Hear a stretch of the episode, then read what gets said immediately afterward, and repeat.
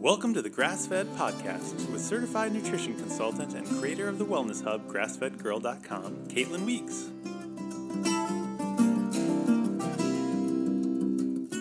Listen in while she interviews her natural minded friends and colleagues about how to enjoy relaxed paleo and low carb living. Caitlin's husband, professional chef and co author of Mediterranean Paleo Cooking, Nabil Boumrar, often stops in to answer questions about gluten free cooking. Get ready to learn about a holistic lifestyle that is rewarding and fun.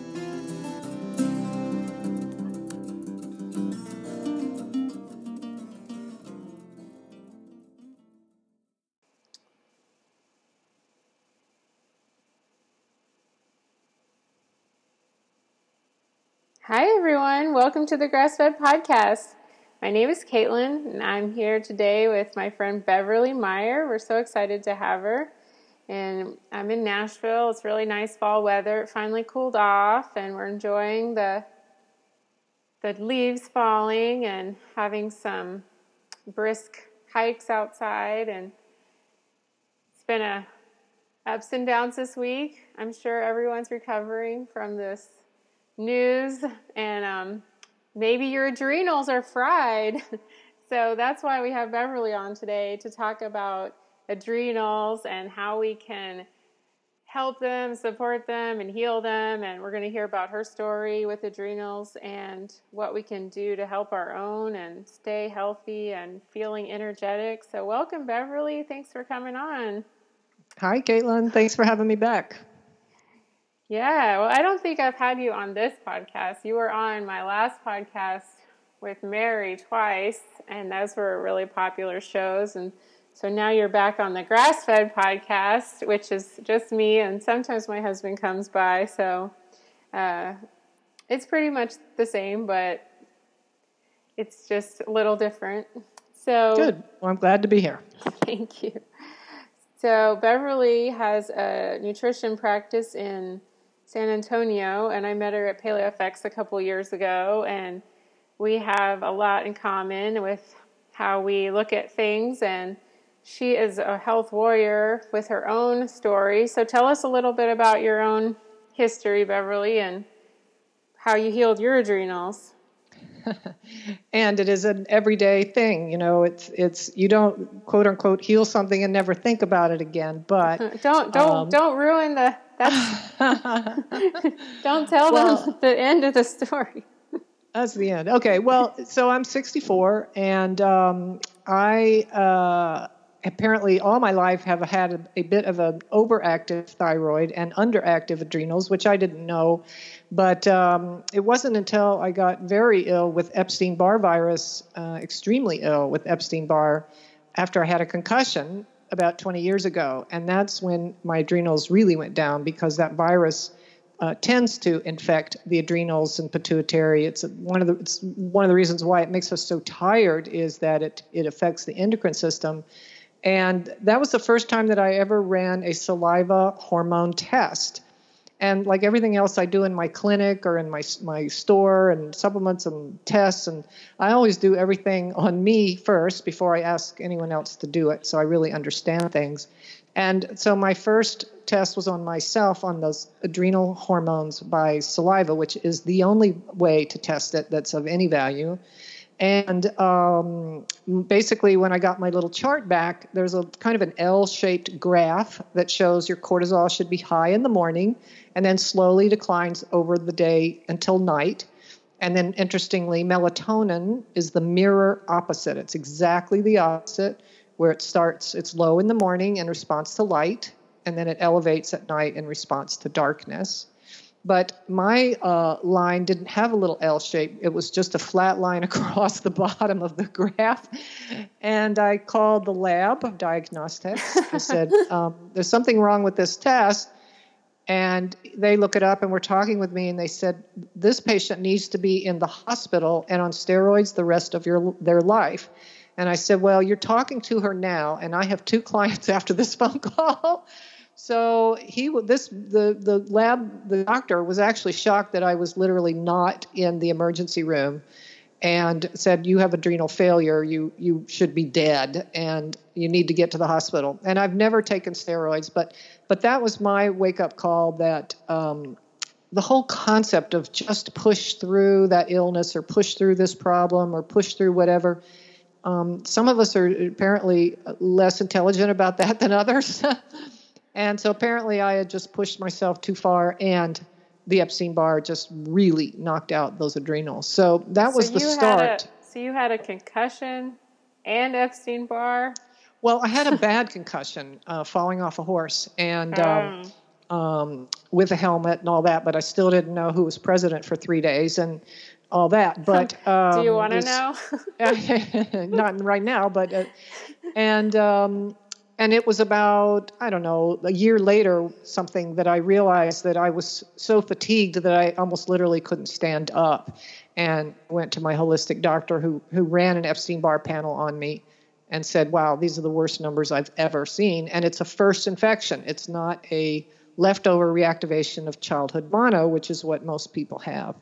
So uh, when you get seriously injured like that, you you know you're toast. Your your and your immune system, your you know your brain's not working, everything goes down. And this is of course one of the reasons why football and all this fuss finally about concussions is so important. Is that it it you know hard hits to your brain um, cause ramifications way beyond uh, headache and dizziness and that kind of thing. Well, it's like the ultimate fight or flight, right? Yeah. It's like nothing else matters except living through this. Yeah. All the and I still don't even functions. remember that day. So I, I, don't. I have no memory still of that day. And um, but anyway, so that was the start of my confirmed adrenal severe issue, and um, uh, and then finding out that. Uh, that uh, by sheer good luck of having somebody to diagnose it that it, that I had Epstein Barr badly. So that's when I began working with a lot of antiviral products and of course adrenal and pituitary hypothalamus products. And um, so you know over the years I've come back, come back, come back, and my tests have have have gotten back up into the normal range, but they've never gotten in the ideal range. So I kind of you know hanging on there by the tips of my fingernails, but um, and I have had some crashes again in the last 20 years where I felt so great that that you know when you when you feel when you're that down and then you you get four times more energy, you feel four times better, even though you're still half what you should be. Oh um, yeah. So I had a tendency to overwork myself again, and and then I had a lot of severe family stress that was going on that was very very insane, um, and that and stress really does knock out we my one of my definitions of stress i did i talked about this in the blog post i did on five calming herbs for anxiety sleep and stress. And i, I said let me define stress differently because we all use it as a catch-all term like lunch or something. Yeah. um, but but I, what i wrote is that stress is uh, unremitting incoming sensory input and uh, outgoing ta- unending tasks so it's it's incoming sensory input and outgoing tasks, and um, all creatures have built-in prey. Uh, you know, if you we're we're prey, we're hunters, but we're also prey in our evolutionary time, and like a deer, whatever, a squirrel, we we all have instincts of incoming sensory messages that tell us we're we're in danger. Um, and and the way we live now uh, just about everything in our day. Uh, the the sight, sound, smells, rushing, traffic, speed, the beeping, the alarms, uh, being late, the, the anxiety over money, uh, the news, and electromagnetic fields and Wi-Fi and all these things, and of course the bad quality of food and so on, um, uh, so that our cells are hungry and all these things our our immune system and our fight or flight system keep telling us danger, danger, danger, danger. And that's what exhausts the brakes on neurotransmitter, the GABA neurotransmitter that I write so much about. So that's it's it, the adrenal fatigue. Yes, in my case, it was injury and, and anxiety and immune, but um, for the rest of us, we're we're we're, we're basically we're all anxious now. I, I mean, everybody has some level of unremitting anxiety now, um, in addition to the task, task, task, uh, output, output, output uh, that's so instant. And um, that really harms the hypothalamus, whose job it is to screen these incoming sensory messages to tell the body and the nervous system what to do. Do you need to run? Do you need to fight? You know, what, what do you need to do?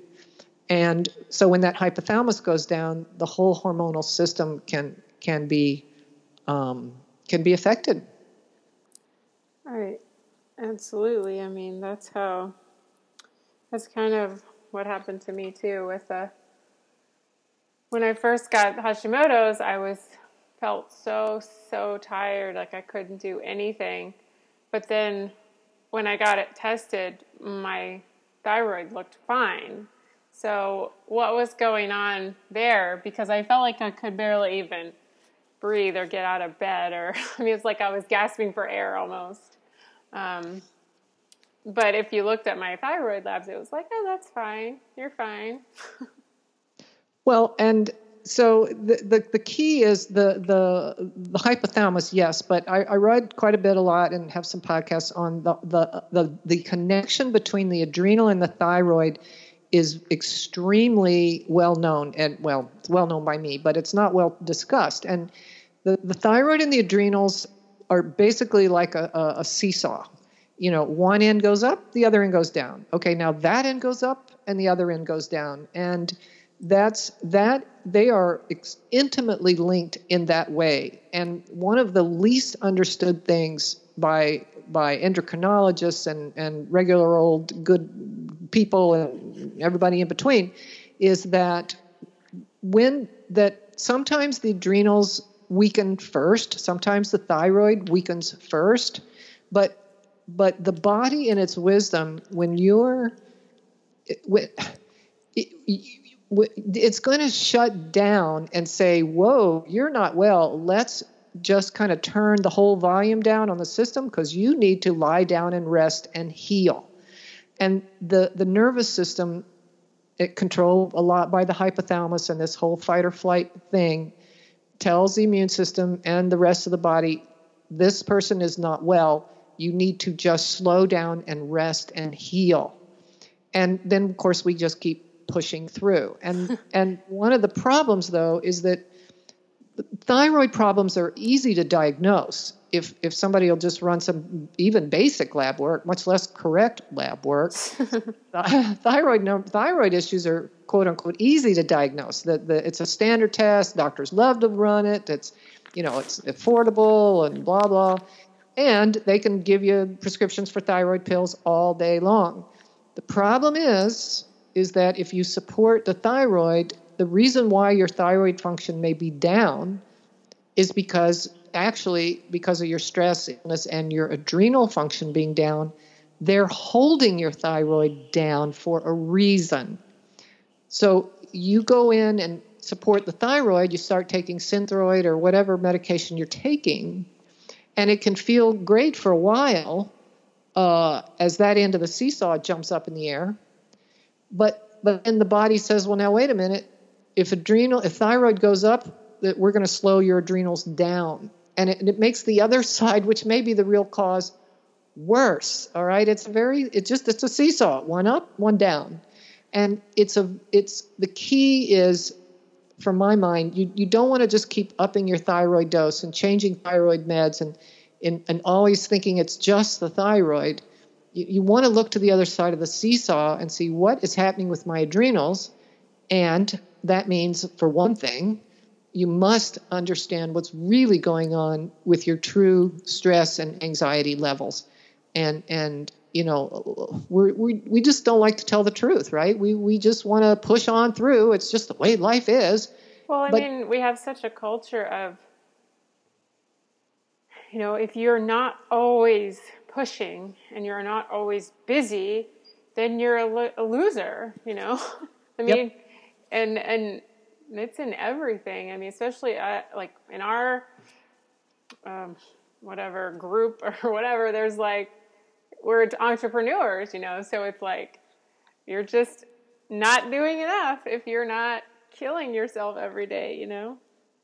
Well, and Americans are notorious for not taking vacations. And, you know, you look at parts of Europe and, you know, people take long vacations every year and they're not shy about it, not to mention closing down for a couple hours in the afternoon. And, and we are so just do it, the old Nike logo that, you know, is decades old. And, and um, that was a, a cultural icon to just do it and um, you know just push bass don't be a wimp with it what's the matter with you and um, and like I say, it took me looking at an, an, an appallingly bad adrenal test to realize that uh, maybe I need to have a little chat with myself uh, about what is what is going on with quote unquote stress, which is blood sugar and gluten and anxiety and sleep and electromagnetic fields, big time, and pain and inflammation and leaky gut.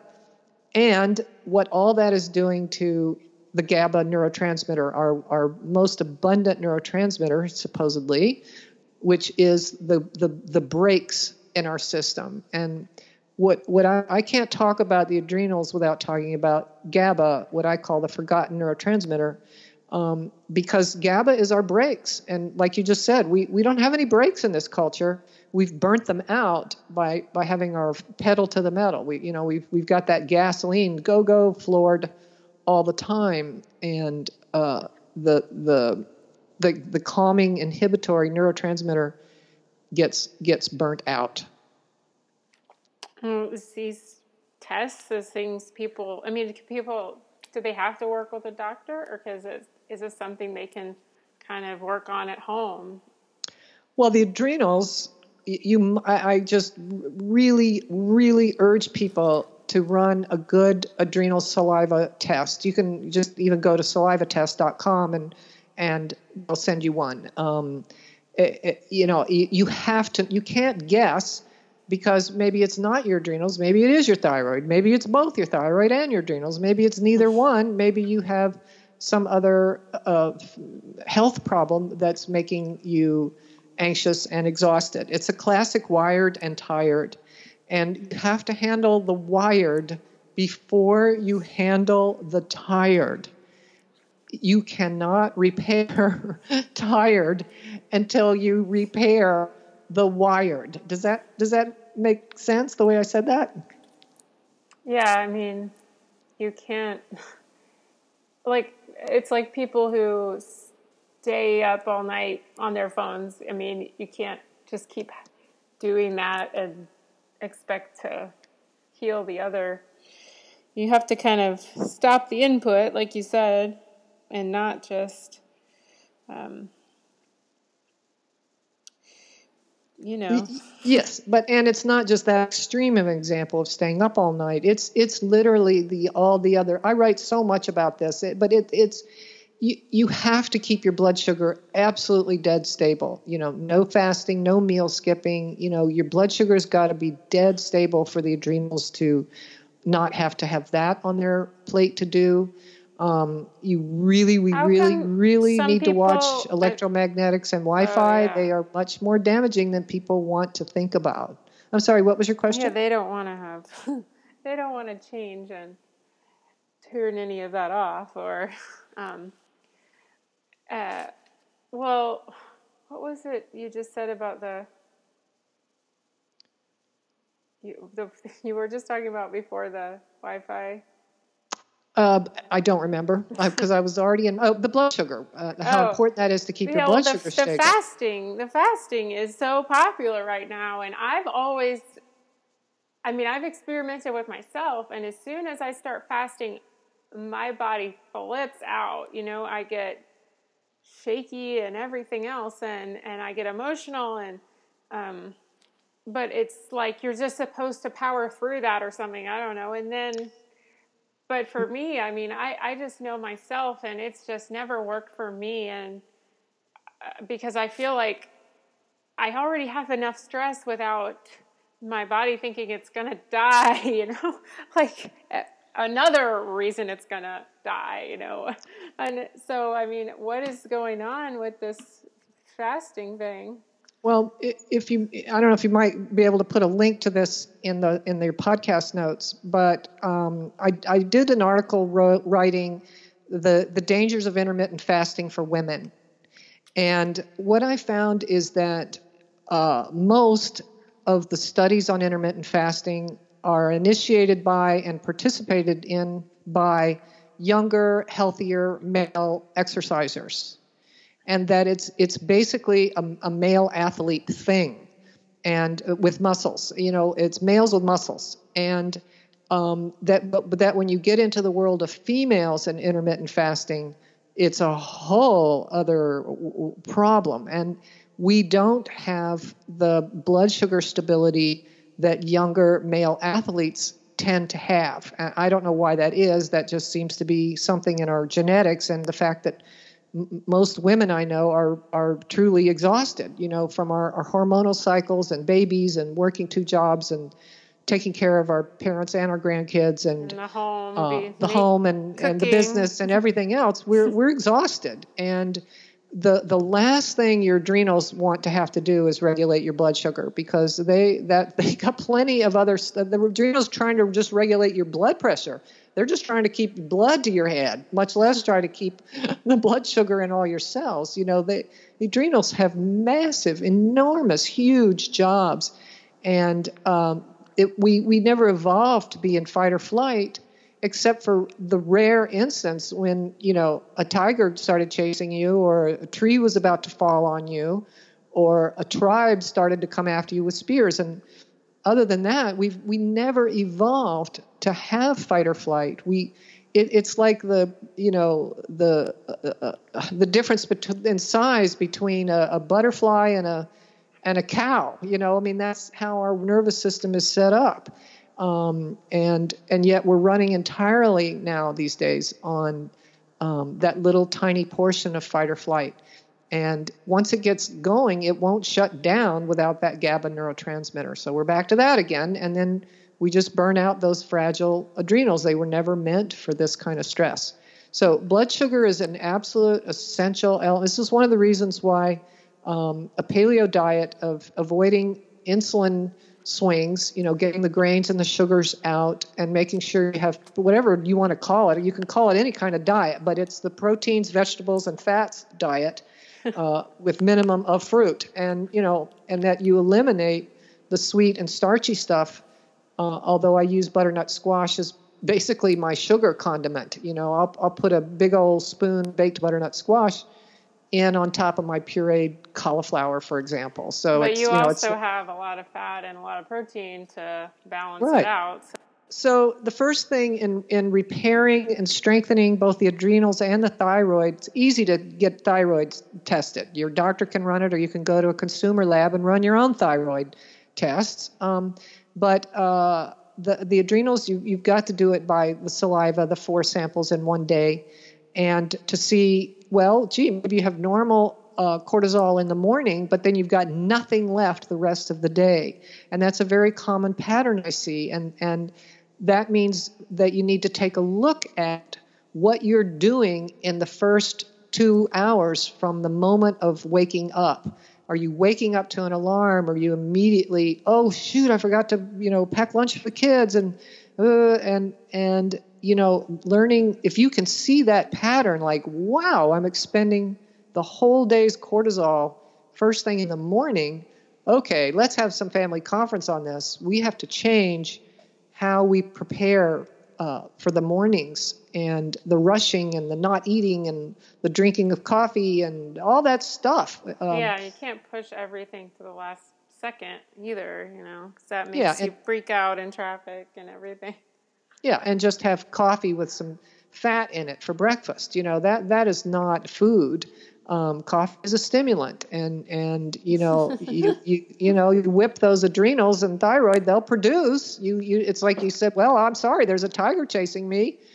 Um, so they'll give it all they have and then they don't have anything left. That that's classic adrenal fatigue. And then adrenal exhaustion is like mine where you you can't even get the morning value in the normal range much less the rest of the day because the adrenals have all night to repair but if you're not sleeping well, because again, you don't have good stores of GABA, which uh, remind me in five seconds, and I'll tell you how to rebuild your GABA. Um, if you don't have good stores of GABA and you haven't eaten well and you're hungry and you're you, you you know you've got your cell phone and your smart meters and your Wi-Fi and everything is radiating you and you're trying to sleep um, with someone who's snoring and you have pets in the room with and all that going on, you cannot restore your adrenals while you sleep and they won't be normal when you wake up. So your your whole you can't repair. This is why I say you have to repair the wired before you can repair the tired. You've you've got to figure out how to stabilize and calm your body and your mind so that it doesn't burn up your resources so fast. And and it's a myth to think you can just throw a bunch of adrenal supplements or even thyroid supplements on top of all of that and and fix anything. You're not fixing them until you fix the cause. And yeah, you, you kind of have to fix the, the signal that they're getting in the Right. first place. Uh, and I mean, one of the things that I did, all, I did basically every single thing you could do wrong before I got sick. So I didn't have like a traumatic accident. I mean, I know you've heard the story, but I ran two or three half marathons in a year, and I was uh, eating basically tofu three times a day. And, you know, lo and behold, I got sick, really sick. And, you know, I had to change my exercise routine to almost no exercise. Uh, and I was like Beverly, had a complete flatline uh, test when I did my saliva. So I had to completely change my entire lifestyle. I quit, I basically quit working for a while and I quit exercising. And that's really, I mean, do you think that's too drastic, Beverly? Absolutely not. That that's what you have to do. It's you have to evaluate your life. You have to look at all of these sensory and emotional inputs and the tasks related, and don't forget the invisible things like the Wi-Fi and the EMFs and all that. Um, they they are all. You have to look at all of this. I mean, I run four companies as well as big blog and podcast and everything else that I do, and I don't have a cell phone and I don't have Wi-Fi. So I'm here to tell you that you don't need these things to survive.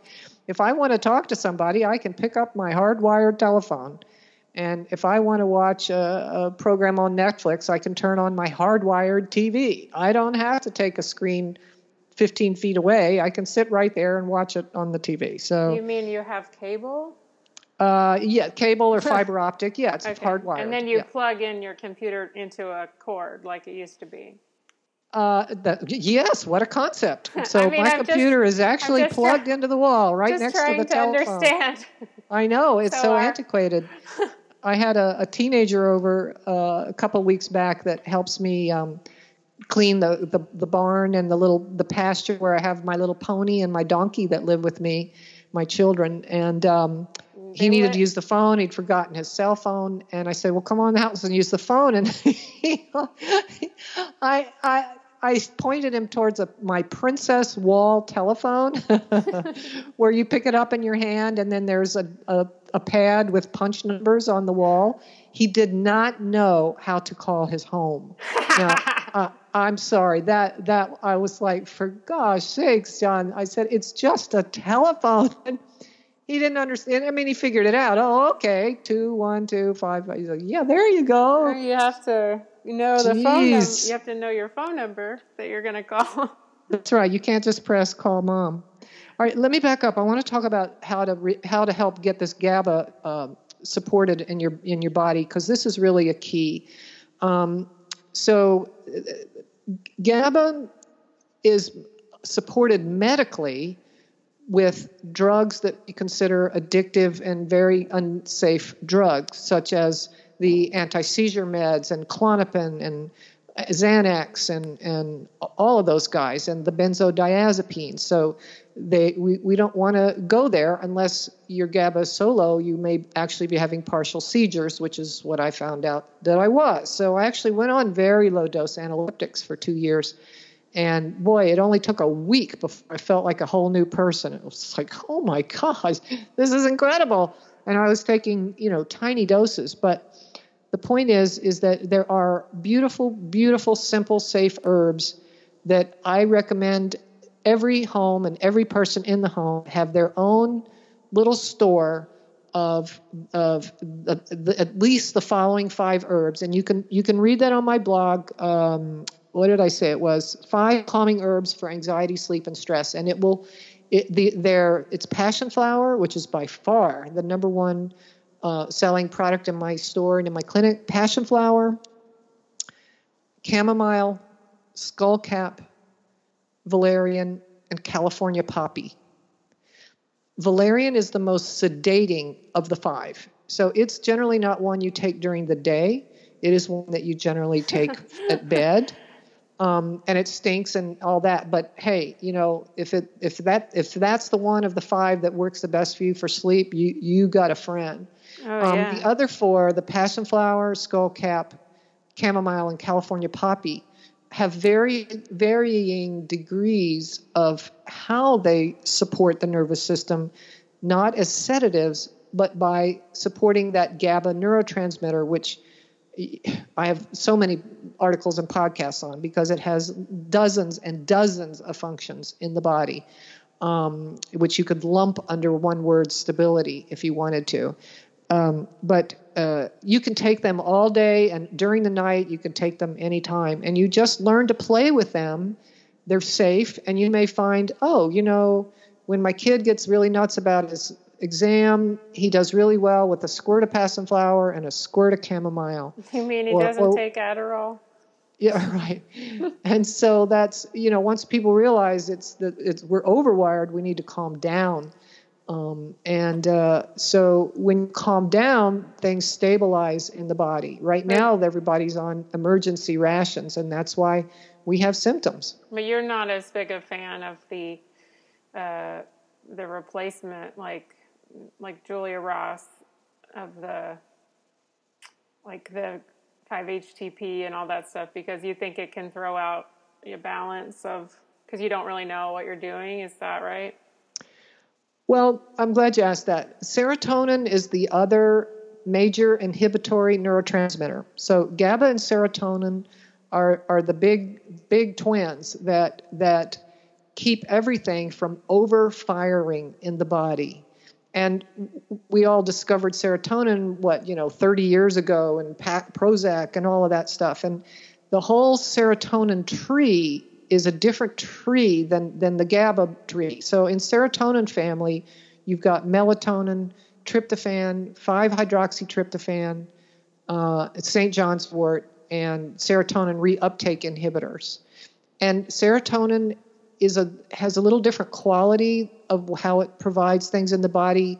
Um, if I had to put that in one word, I'd put it as playful. Um, so, you know, we think of it as an antidepressant, but it's and sleep and all of that, and it is that. But it's that its calming quality is basically that you're more satisfied with things. Um, you don't have as much pain. You don't need to overeat. You don't have to get addicted to sex or drugs. Um, uh, thing you don't have s- such tension headaches, whatever. All the million things that serotonin does, but GABA does all those same things and other things um, because it's it's its whole thing is stability. So you don't have constipation or diarrhea or high blood pressure or low blood pressure or reflux or sweaty palms or excess perspiration or uh, rapid respiration, breathing rates, and and rage, and you know that's it's just this insanely huge list that GABA and serotonin run. So I don't like um, messing with the serotonin tree very much. I, I uh, you know, okay, yes, all right. There's melatonin, there's tryptophan, there's 5-HTP, and John's wort. So, but they're all connected on the same tree. They're just like different branches and leaves, if you will. Um, and if if serotonin is where you're burnt out, then that's fine. But I'm just saying, you, you don't want to forget the possibility that just because none of your doctors have ever heard of GABA doesn't mean that it may not be the single most important deficiency that you have, um, and uh, uh, that is both caused by and is caused causes and is caused by adrenal fatigue. So uh, it's it has a different inhibitory style than serotonin. So that's where I say, you know, let's you, you don't want to get into serotonin overdose. That that is real, and it's not necessarily something you feel. Um, that's why I don't like people playing around with the serotonin support um, very much. On the other hand, the GABA support you feel it when you take passion flower, valerian skullcap, passion, uh, uh, chamomile, and California poppy. You feel them, and that's how you know the dose that you need. It's like, wow, that that almost took the edge off. But I find that in this circumstance, when I'm late and I get up and I have to feed the kids, I need a little more of one of those or combination of those. Or I wake up at three in the morning and I can't get back to sleep a little half squirt of passion flower just did not cut it. I need two squirts of passion flower and a squirt of California poppy. And and what I'm saying is is I give everybody permission. Get those five herbs and play with them. Um, it's helpful to have them in tincture.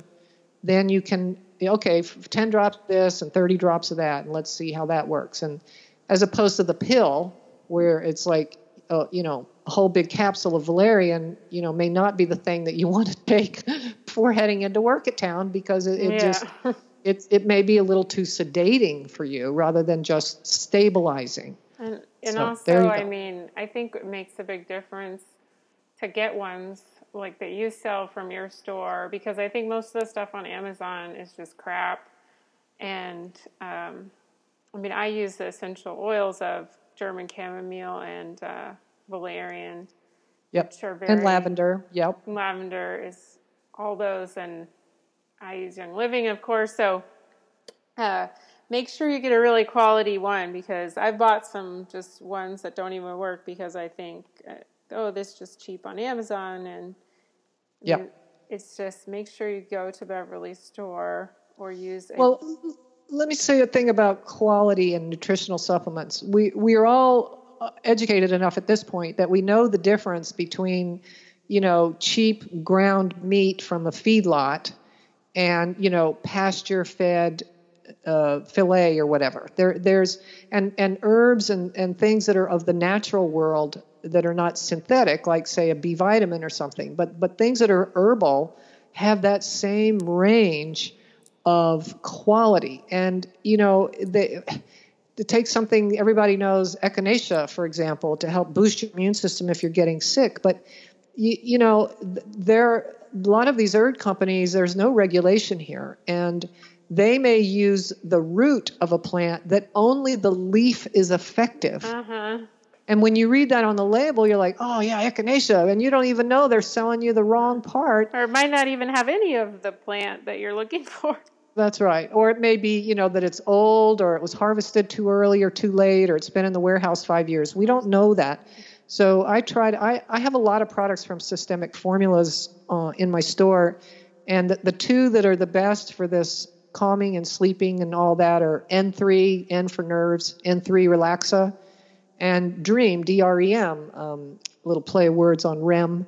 Um, and you can play with those, but, and they've got these herbs that I was talking about and then of course the, the passion flower. We I, we sell most of it in glycerin because um, passion flower has a, its own peculiar taste, but oh, yeah. all herbs that are in alcohol have that strong alcohol taste, and you know it's sometimes it's just not real pleasant to squirt a big thing of alcohol in your mouth.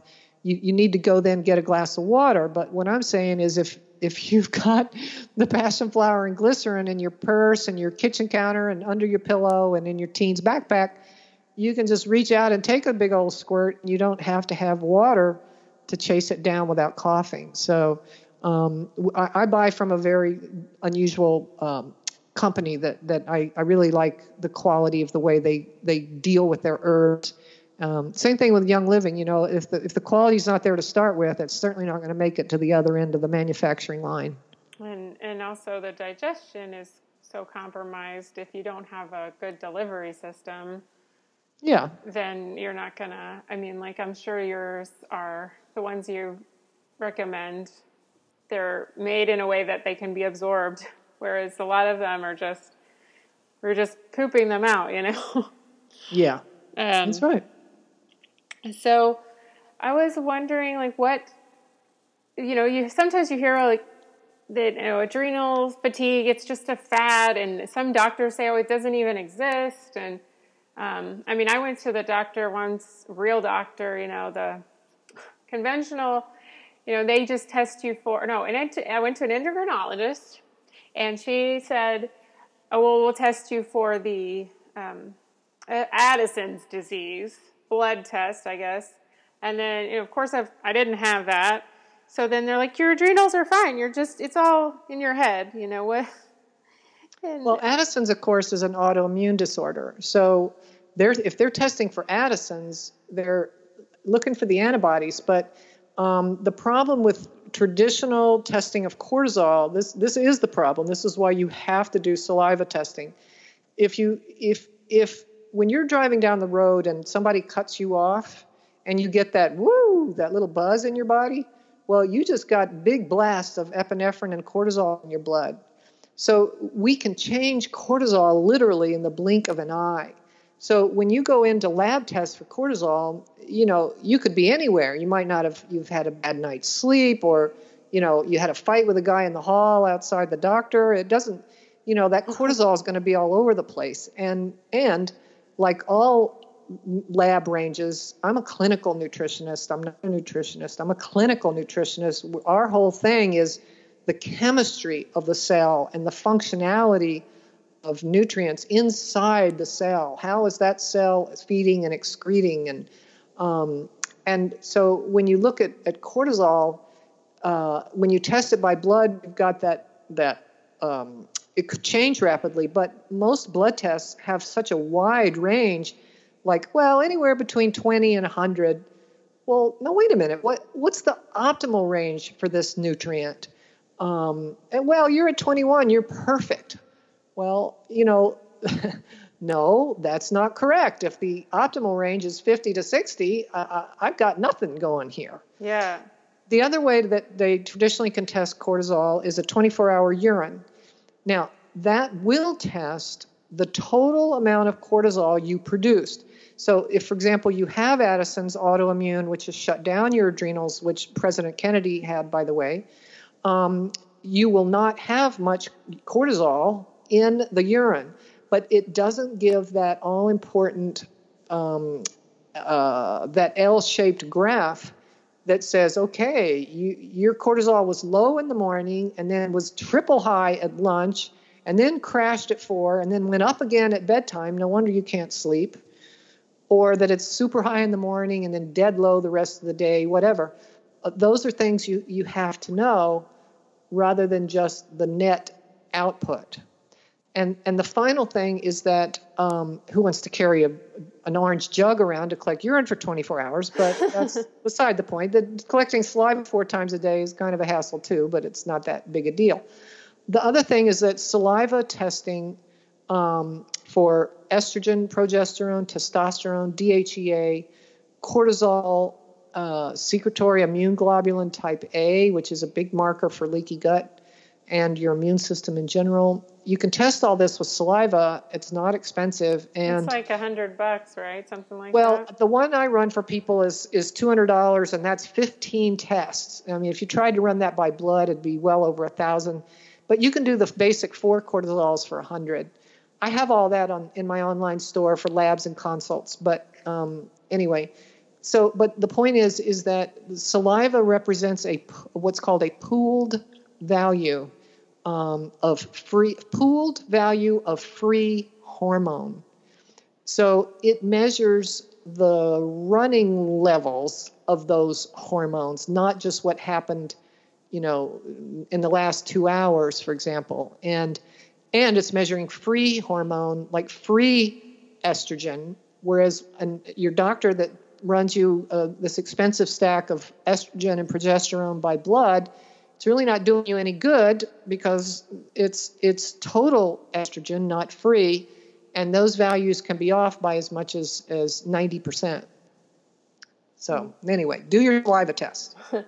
but you know, don't just go to your doctor and then listen to them, your conventional doctor, and then just say, oh, well, it must all be in my head because they said nothing's wrong with me. Um, you have to kind of think outside the box and go a little bit as your own advocate because if you just stop there, then you're not going to feel any better. You're not going to get any better. Uh, well, and that's why they love to run thyroid tests and put you on thyroid pills. It's easy, it gives you energy, it gets you out the door. They look like a hero, and you have to keep coming back for refills. So they've got a, uh, you know, a moneymaker on you. But as again, as we started out, if the problem's not really your thyroid, the reason why your thyroid is a tiny bit off is because your adrenals are sick. Your body will shut down the thyroid because your adrenals are sick. And the reverse is true. When, when that seesaw, when one side is knocked out, your body and its wisdom says, Well, I don't think we need to be out running a marathon right now. Let's just have her sit down for the next two months mm-hmm. and try to work out why, you know, the body is so exhausted and sick. Yeah, and sometimes your labs, your thyroid labs can look really good, but you can still feel horrible. Yep. So yep. Um, I've had both.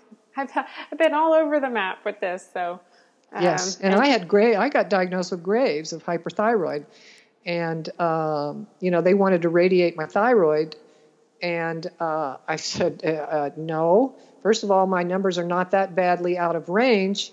I'd been having basically panic attacks nonstop for six months, and I had not heard about GABA. Um, all I knew was that I was going completely insane. That I literally couldn't sleep or function. Of course, I still was. I was working full time. Uh, but um, um, so, and then I get the diagnosis of Graves. So their solution was just to kill my thyroid. And basically, I, I told her, I said, no, I'm, I'm not going to do that. I'm going to go and start working on this with some acupuncture and herbs. And, and the last thing that doctor said as I walked out the door was, You'll be back. uh. Anyway, I didn't go back, but did not.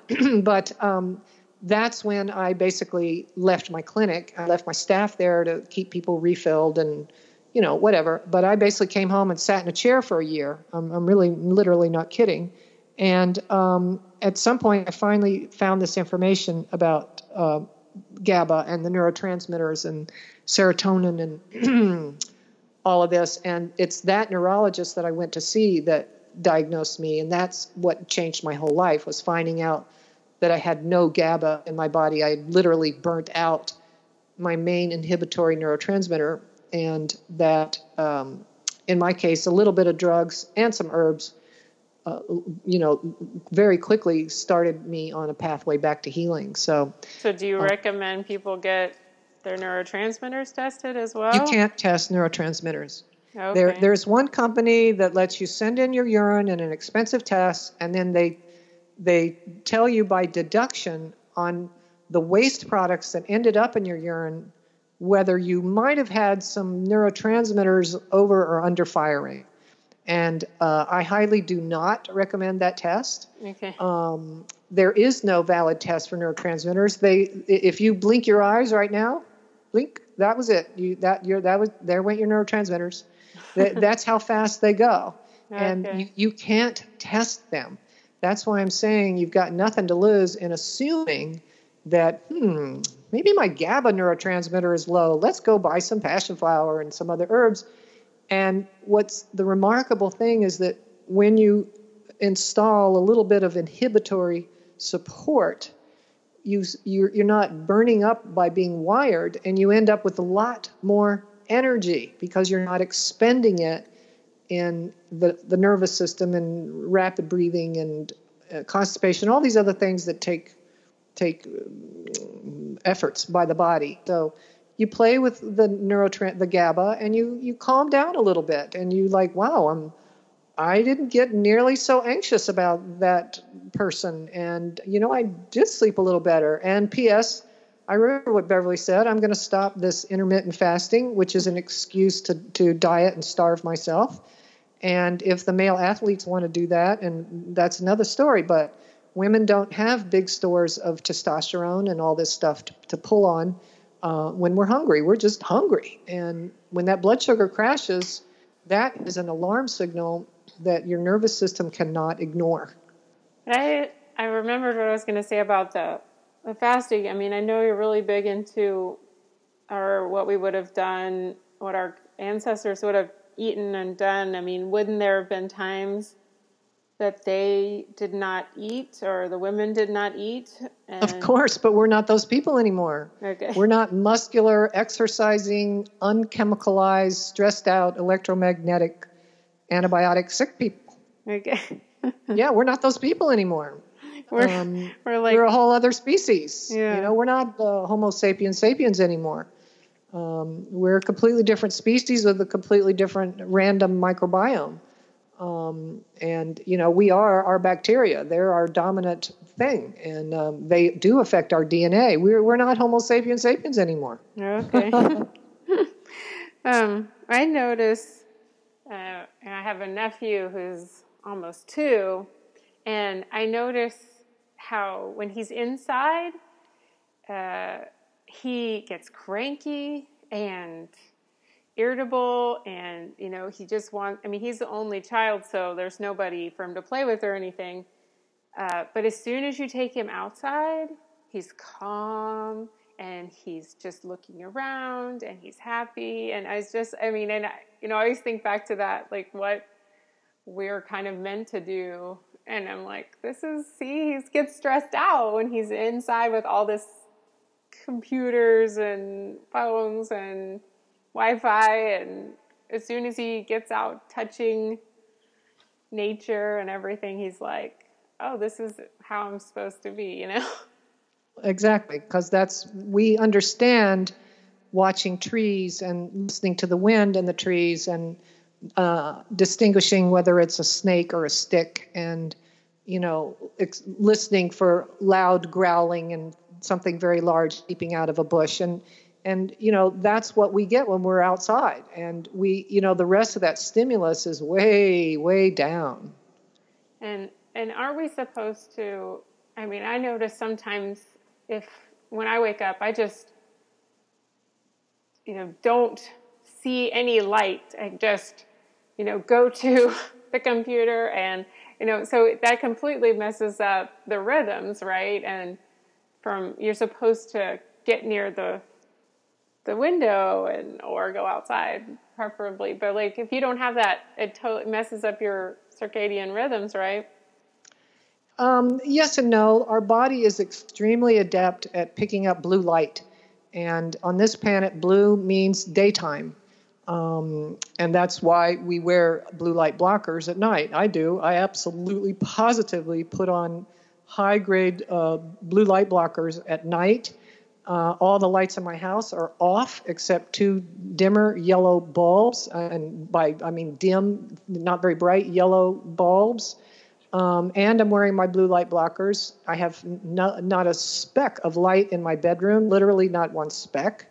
And so, you know, and then when we wake up in the morning, all I when I wake up, I just peek through one eye and see if I can see a, a slight crack of light, uh, which is sunlight blasting in through my well taped up, blacked out window.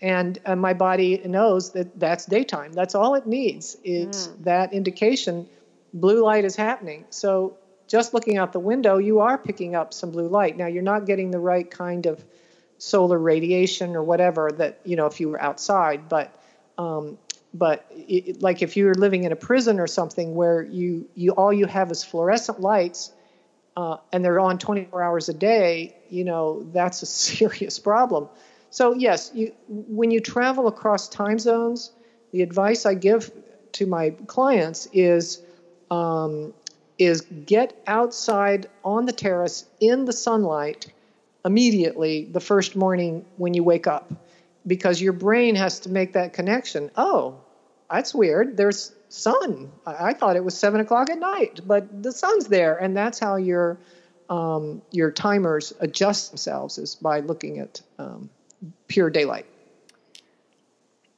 I think that's yeah. You get I get so messed up when I traveled the summer to Italy. I was just like, oh, where am I? Um, and then and I still get that surge of energy at night, which is really you know that's a bad sign. well, that's when you need melatonin. Again, you've crossed daylight, so or time zones. So you need sunlight in the morning, and you do need melatonin at night. Um, that dream formula I mentioned has a little bit of melatonin in it, as well as some of the other herbs and so on. Um, and uh, it, it's ideal for when you're crossing uh, time zones to help you sleep, but it can be useful even in regular people that aren't obsessive about blue light blocking in their house, and, and so they're not making enough melatonin. Um, well, so one more thing before we wrap up, but or one or two more things. Uh, so, how does the the weight loss come into play with the adrenals? Because people always ask me about that. Well, I'm very slim. I've always been very slim, and whether my adrenals were quote unquote working or absolutely dead, uh, my weight didn't really change. I've heard other people talk about when your adrenals are low, you're going to gain weight and hold weight. Uh, in my experience, when your adrenals are low, you're in a catabolic state and you're going to lose muscle. So, but but you're back to kind of looking at that seesaw thing. We we know that um, thyroid d- governs what it governs because of its effect on your metabolic rates the rate your hair grows, the rate your bowels move, the rate your skin peels and turns over or whatever, regenerates, um, how fast you burn your calories, how fast everything goes. That's what thyroid does. It's the metabolic, it's the gas pedal, the accelerator pedal in the car. Um, so when that's low, you're going to tend to hold your calories and hold stool, and you know you're going to hold stuff adrenals don't work that way. They're not the engine, the accelerator pedal of the car. They're the engine of the car, and that's why it takes both of them. You know, if your engine's broken, you can step on the gas all you want, and the car's not going to drive. But the same thing is true if you have a full tank of gas, but you're well, whichever way the you know, but they both have to be working, the engine and the accelerator. Yeah. Or the car can't go. Um, I, gonna... So I've heard different people say low adrenals, high adrenals, weight loss, weight gain, back and forth. I don't have a clear opinion on that. I see that uh, weight is by far, absolutely, completely, 100% predominantly number one, an insulin issue. Um, and that uh, that's what my DVD is about the diet for human beings, a paleo ancestral approach to health. It's that it's not you know, oh, just eat slabs of meat because we're cavemen. It's like, no, wait, let's look at how the body uh, regulates so many of its functions based on insulin and glucose cycles.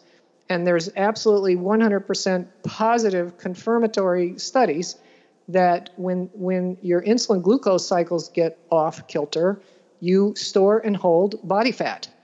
So you know that's that's the thing. And by the way, on a good adrenal, excuse me, a good saliva test, an insulin before and after meals is w- w- two of the tests that you can choose. Um, I find that invaluable. Um, so I, I don't think you can get that from ZRT Labs. You're going to have to find a practitioner using Diagnos-Techs. Um, like me or other people, and you can do the three estrogens and four cortisols, testosterone and progesterone, and insulin before and after food, and it's yeah, it's a good test. I mean, you can always take your blood sugar at home too. I mean, by your, you know, after, before a meal and before, yeah, but we're not talking blood sugar. We're talking insulin, and they're different. Okay. They track. They, tra- they. It sounds like they would track identically, but they don't um, sometimes because that's what insulin resistance is, is is insulin keeps building up and building up. But then diabetes is well now i don't have any insulin. So you know insulin is its own unique hormone prohormone that is the master hormone. It governs all your hormones. So that's a whole other podcast topic. But but it, that's why blood sugar is such a key that if you can regulate your insulin properly you're you're way ahead of the game. And um, doctors, if they ever measure insulin, which I've seen like maybe five times in 30 years, it's fasting insulin. That's one thing if you're diabetic and they want to know if you're not making any insulin. But most of us are not diabetic. We're, we're stuffed full of carbohydrates. And it's what we want to know is what happens after a carbohydrate load. Can our insulin respond appropriately, or does it jump up too high and put your body into fat storage? Okay, so kind of seeing how your body's responding to your each meal and how far up your insulin goes, huh? on a post carbohydrate challenge. Yeah, it has to be done just right. Okay. So let's just give the listeners some, you know, kind of first steps of what to do when they think maybe they have adrenal fatigue. And to summarize, uh, take your saliva test. Uh, there's uh, instructions for a pupil, an eye test, pupil with pupillary reflex response on my website. Uh, there's the blood pressure test. You can do the pupil test and the blood pressure test at home. The instructions are on anywhere on the website. Uh, on, I mean, on Google or on my website. But but you, you must know the cortisol timing. And the number one thing is to start your calming herbs to help calm down these overfiring neurotransmitters that are overwhelmed with your input and tasks.